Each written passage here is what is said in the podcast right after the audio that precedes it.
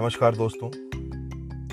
विभूति से के short stories narration segment के भाग दो में आपका स्वागत है। भाग एक में हमने कहानी शुरू की थी दूरबीन, जो कि एक पाँच साल के बच्चे चिंटू के बारे में थी। भाग एक में हमने जाना कि चिंटू अभी अभी नया मुंबई में शिफ्ट हुआ है, दोस्त नहीं है। लॉकडाउन की छुट्टियाँ शुरू हो गई हैं, वो घर पे बोर होता है। छत पर उसने अपनी एक अलग दुनिया बना रखी है, उसके पास एक दूरबीन है। जिसके थ्रू वो चारों तरफ़ देखता रहता है और उसी दूरबीन से उसे एक दिन बेनीलाल दिखा। बेनीलाल, जो कि एक छोटा सा पपी है, उसको वो सड़क पे जाकर कुछ बिस्किट्स दिखाता है और बिस्किट्स की लालच में बेनीलाल उसके पास आ जाता है। बेनीलाल को लेकर वो छत पर चला जाता है। अब कहानी के आगे का हिस्सा हम शुरू करते हैं। पप्पी का नाम बेनीलाल रखने के पीछे बड़ी मज़ेदार कहानी है। दरअसल कहानी क्या बस एक छोटा सा वाक्य है। वो क्या है कि चिंटू के पापा के पुराने बॉस का नाम बेनीलाल अग्रवाल था। चिंटू के पापा की अपने बॉस के साथ कभी नहीं बनी। शायद इसी वजह से दिल्ली की पुरानी नौकरी छोड़कर वो मुंबई आए थे। चिंटू ने कई बार देखा था कि पापा बड़े प्यार से, जी सर जी सर, ऐसे करके फ़ोन पर बात करते थे। और जैसे ही फ़ोन कट जाता तो मम्मी से कहते, बेनीलाल कुत्ता है। कुत्ता क्या कुत्ते का पिल्ला है? बस वहीं से चिंटू के दिमाग में ये बेनीलाल नाम घूम रहा था। और जब उसे वो कुत्ते का पिल्ला यानी छोटा सा प्यारा पपी मिल गया तो सबसे पहला नाम बेनीलाल ही उसके दिमाग में आया। सो रख दिया। बहरहाल, बेनीलाल छत से नीचे जाने का रास्ता ढूंढ ढूंढ कर थक चुका था। हार कर वापस चिंटू के पास आ गया। चिंटू ने उसे और बिस्कुट लेकिन बेनीलाल बेवकूफ़ नहीं था। वो जानता था, इन्हीं बिस्कुट के टुकड़ों के लालच में ही तो वो फंसा था। सो इस बार मुँह फेर लिया। चिंटू बेनीलाल को समझ नहीं पाया, लेकिन खूब खेला उसके साथ। बेनीलाल को पूरा टेंट घुमाया, पुराने खिलौने और सामान सब दिखाया। लेकिन बेनीलाल का मन उन सब चीज़ों से ऊब चुका था। थोड़ी थोड़ी देर में वो भागने का मन बना लेता। चिंटू को लगा कि ये तो बड़ा शैतान है। उसने तुरंत पुरानी ऊन के धागे से बेनीलाल को छत के कोने में बाँध दिया। चिंटू भी बेनीलाल के नॉन कोऑपरेशन से परेशान हो चला था। उसे लगा समय लगेगा, फिर बेनीलाल से दोस्ती हो जाएगी। ऐसा तो होता ही है।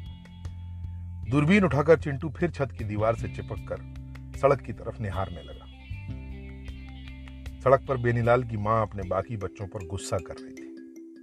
चिंटू को लगा बेनीलाल कितना खुशकिस्मत है कि मेरे साथ यहाँ है। और मम्मा की डांट की जगह मेरे बिस्कुट खा रहा है। और सोचते सोचते उसकी नज़र बिल्डिंग के मेन गेट के एकदम बगल में गई मैली कुचैली सी फ्रॉक में एक चिंटू की हम उम्र लड़की छोटे छोटे पत्थरों के साथ कुछ अजीब सा खेल रही थी। उसकी माँ उसी की तरह मैले कपड़े और पहने और गोद में एक दुधमुहा सा बच्चा लिए सड़क के किनारे बैठकर भीख मांग रही थी, थोड़ी सी दूर पर। इससे पहले चिंटू ने इन दोनों को यहाँ नहीं देखा था। आते जाते लोग उस लड़की की माँ को दो चार रुपए दे रहे थे। लेकिन लड़की अपने पत्थरों के खेल में व्यस्त थी। कुछ देर बाद गेट के सामने एक कार आई। लपक कर वो माँ कार के शीशे से चिपक गई और भीख मांगने लगी। लेकिन कार का शीशा खुला ही नहीं और कार सीधा गेट के अंदर। शायद लड़की की माँ को गुस्सा आ गई लेकिन अब उसने नज़र दौड़ाई तो देखा उसकी लड़की मुस्कुराते खेलते गंदे मैले से चेहरे पर चेहरा लिए पास में पत्थरों से खेल रही थी। आओ देखा न ताओ, एक थप्पड़ रसीद कर दिया। छोटी सी लड़की चुपचाप एक कोने में बैठ गई और माँ का इशारा पाकर वहीं बैठी रही। चिंटू को सब कुछ बड़ा रोमांचक लग रहा था। लड़की चुपचाप दुखी होकर किनारे हो ली और बच्चे को गोद में लिए माँ थोड़ी दूर पर फिर से भिखारन बनकर खड़ी हो गई। चिंटू ने जब लड़की को अकेले खड़ा देखा तो उसके मन में पता नहीं क्या आया। एक बार फिर से दूरबीन कंधे पर लटकाए बचे हुए बिस्किट को जेब में भरकर निकल गया। बेनीलाल ने चिंटू को उसे अकेले बंधा छोड़कर जाते देखा। वो घबराया, लेकिन फिर बेचारा कर भी क्या सकता था। चुपचाप खड़ा रहा, बंधा हुआ। फिर वही हुआ जो बेनीलाल के साथ हुआ था। चिंटू ने लड़की को सुनो ना करके गेट से ही बिस्कुट दिखाने शुरू कर लड़की जब पास आई, बिस्कुट खाने लगी तो चिंटू बोला, ऊपर चलोगी चॉकलेट भी है, टॉयज भी है, साथ में खेलेंगे। आओ, अपना टेंट दिखाता हूँ. छत पर चिंटू का टेंट, उसका सामान और बेनीलाल को देखकर लड़की को वाकई बड़ा अच्छा लगा।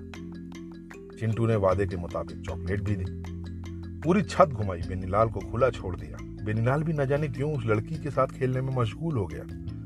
चिंटू जब जब बेनीलाल को अपनी गोद में लेता, वो मायूस हो जाता। लेकिन उस लड़की के पास बड़े प्रेम से उसका हाथ चाट चाट कर खेलता। जैसे कहना चाहता हूँ कि, दीदी, तुम भी आखिर फंसी गई चिंटू के जाल में। चिंटू ने लड़की से वो छोटे छोटे पत्थरों वाला गेम भी सीख लिया। काफ़ी मज़े से काफ़ी सारा वक्त गुजारा। अंधेरा लगभग होने को आया था। आखिरकार लड़की ने चिंटू के कंधे की दूरबीन उठाकर उससे चारों तरफ़ देखना शुरू कर दिया। लड़की के लिए दूरबीन किसी अजूबी मशीन से कम नहीं थी। लड़की के चेहरे पर आश्चर्य देखकर चिंटू को भी बड़ा अच्छा लग रहा था। अचानक दूरबीन से नीचे देखने पर लड़की ने देखा कि उसकी माँ अपनी गोद में बच्चा लिए पूरी सड़क पर इधर उधर चिंता में दौड़ रही है। किसी से कुछ पूछ रही है, यहाँ वहाँ भाग रही है। सुनाई तो कुछ दे नहीं रहा था ऊंचाई से। गोद में पड़ा बच्चा भी चीख चीख कर रो रहा है, लेकिन माँ का ध्यान उस पर है ही नहीं। साथ में बेनीलाल की माँ उस लड़की की माँ पर भोंक रही है और उसके साथ बेनीलाल के भाई बहन भी भोंक रहे हैं। लड़की की माँ का रास्ता रोकने की कोशिश कर रहे हैं। लड़की घबरा गई, जैसे उसे कुछ याद आ गया हो। तुरंत नीचे भागना चाहती थी, लेकिन जैसे ही पलटी तो चिंटू खड़ा था। वापस मत जाओ, मैं तुम्हें और चॉकलेट दूँगा, खाना भी दूँगा। प्लीज़, देखो ना, बेनीलाल कितना दुखी है। इसके लिए रुक जाओ। लड़की जल्दी में बोली, बेनीलाल, मेरी नहीं, तेरी वजह से दुखी है, पगले। चिंटू को कुछ समझ में नहीं आया। लड़की ने जल्दी से बात आगे बढ़ाई। नीचे देख, इसकी और मेरी माँ परेशान घूम रहे हैं। माना हमने ना तो ऐसी छत कभी देखी है और ना ही इतने सारे बिस्किट और टॉफियाँ। पर ये सब देने के लिए धन्यवाद। लेकिन इन सब के लिए हम अपना परिवार या माँ तो नहीं छोड़ देंगे ना? लेकिन मैं तो अपनी सारी चीज़ें शेयर कर रहा हूँ, तुम दोनों के साथ। और ये शेयर करना तो अच्छी बात होती है ना? मम्मा भी बोलती है, टीचर ने भी यही बोला है। और इसके बदले में दोस्त बन जाए तो और भी अच्छा होता है। चिंटू ने तुरंत अपनी बात कह दी। लड़की जल्दी में थी, लेकिन मुस्कुराई और बेनीलाल बेनीलाल के ऊपर हाथ फेर दिया दोस्त बनाने का मतलब ये नहीं कि तुम दोस्तों को उनके खुद के परिवार से अलग कर दो। इसको खरीदना कहते हैं, दोस्त बनाना नहीं। तुम पैसों या किसी और चीज़ की लालच से लोग उनकी दोस्ती नहीं खरीद सकते। सामान खरीद सकते हो। इससे पहले चिंटू कुछ और बोलता, लड़की तुरंत वहाँ से निकल गई। चिंटू का मन ही नहीं हुआ उसे रोकने का। पता नहीं क्या कह गई थी लड़की। बिनीलाल किनारे खड़ा कुएँ, कुई कुई, कुएँ कुएँ करता रहा। चिंटू ने थोड़ी देर में दूरबीन से नीचे देखा तो गेट से लड़की बाहर निकलते ही जैसे ही उसकी माँ के पास गई और माँ ने उसे देखा, फिर मारा। लेकिन लड़की मुस्कुराती रही। माँ ने उसे गले से लगा लिया और तीनों वहाँ से पैदल आगे बढ़ गए। बेनीलाल का परिवार अब भी उन पर भौंक रहा था। लड़की ने पलट कर ऊपर देखा तो चिंटू दूरबीन लगाए, अब उन्हें देख रहा था। लड़की ने अपने मुस्कुराते चेहरे से चिंटू को बाय बाय कर दिया। अब चिंटू को उस लड़की का चेहरा गंदा और मैला नहीं लग रहा था। जब तक वो थी तो दोस्त नहीं थी। लेकिन अब जब वो जा रही थी तो ऐसा लग रहा था जैसे चिंटू की कोई दोस्त उससे बाय करके दूर जा रही है। चिंटू कुछ देर उसे जाते देखता रहा और न जाने क्या सोचता रहा।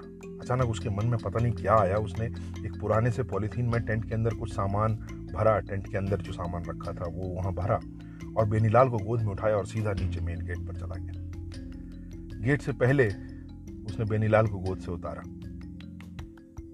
बेनीलाल तुरंत भागकर भौंकते, चीखते अपने परिवार के पास चला गया। सब अचानक उसे देखकर चुप हो गए। एक दूसरे को चाटने लगे, प्यार करने लगे। चिंटू को देखकर अच्छा लगा। अब चिंटू ने पॉलिथीन से एक दो पत्थरों को निकालकर नाली के किनारे रखना शुरू कर दिया, जो शायद उसने वहीं से उठाए थे। थोड़ी देर में बेनीलाल खुद भागकर चिंटू के पास आया और उसका पैर चाटने लगा। पहली बार चिंटू को लगा कि बेनीलाल उसका दोस्त बन गया है। बेनीलाल को उसके ऊपर प्यार आ रहा है। वैसे तो इस लॉकडाउन में सुबह के चढ़ने और उतरने का कोई मतलब नहीं था। लेकिन उतरते दिन के साथ आज चिंटू रोज से कुछ ज़्यादा खुश था। सीधा घर गया। और नानी के पास जाकर लेट गया। वही नानी जो चिंटू से बात करने के लिए तरसती रहती थी, लेकिन चिंटू भी उन्हें अपना दोस्त ही नहीं मानता था। कहानी तो यहाँ खत्म हो गई। अब इससे क्या सीखा चिंटू ने और क्या सीखा आप सबने, ये सब आप जाने। मेरा काम तो सिर्फ़ कहानी सुनाना है। बहरहाल शॉर्ट स्टोरीज नरेशन के अगले हिस्से में मिलेंगे, एक नई कहानी के साथ और एक नए रोमांच के साथ। धन्यवाद।